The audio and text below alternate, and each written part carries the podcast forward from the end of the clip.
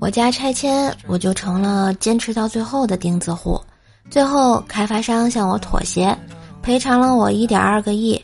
拿到钱之后，我立马给喜欢的斗鱼女主播刷了一百万的礼物，把她吓傻了。我立马连麦向她求婚，她才答应嫁给我。唉，我俩结婚时，一个穿着西服、戴着墨镜的陌生人来到现场，男人随手一出礼金五万块，我大吃一惊。这男的我也不认识啊，媳妇儿也表示没有印象。我凑过去和男人说话，问他是不是弄错了。男人说：“哼，没错儿，我就是来看你的。当年我追过你媳妇儿，她说她嫁狗也不会嫁给我，所以我来看看你。怎么感觉受到了伤害呢？”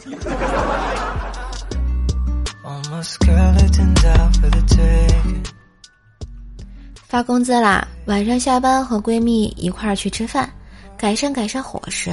闺蜜说：“听说你交往了一个富二代哦，别提了，早就分了。你傻呀！我听说他手里特别有钱，有好几百套房呢。现在房价这么高，凭咱俩这样的一辈子买不起一间自己的房子呀。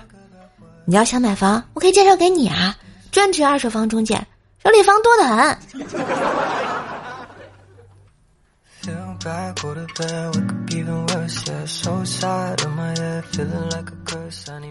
小姑子在一家医院当护士。这天上午，一个帅气的小哥哥来打针，护士长让小姑子去练练手，可小姑子扎了半天啊，也没扎进去。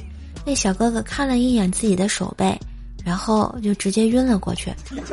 待那小哥哥醒过来后，小姑子问他：“怎么啦？你是不是晕血？”小哥哥弱弱的说。啊不，我有密集恐惧症。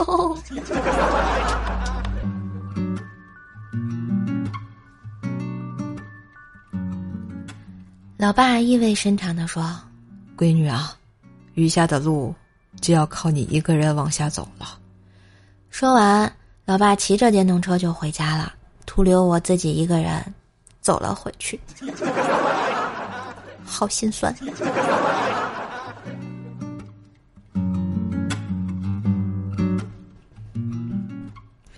五岁的怪小兽不听话，兽妈就吓唬他说：“你要是再不听话，我就把你扔了，我再去捡一个听话的回来养。”怪小兽看了兽妈一眼，很臭屁的说：“有能耐你就去捡呗，听话的谁舍得扔啊？”哼！说的瘦妈简直是哭笑不得呀！现在的熊孩子，不打不成器啊！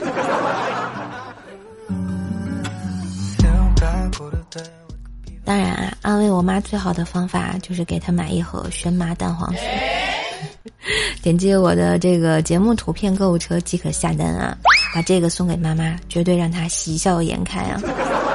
好了，今日份的段子就播到这里啦。喜欢节目记得关注专辑，点赞、留言、分享，打哭一条龙啊！春风十里不如给专辑好评的你啊！哎，在线跪求好评，求求你们了！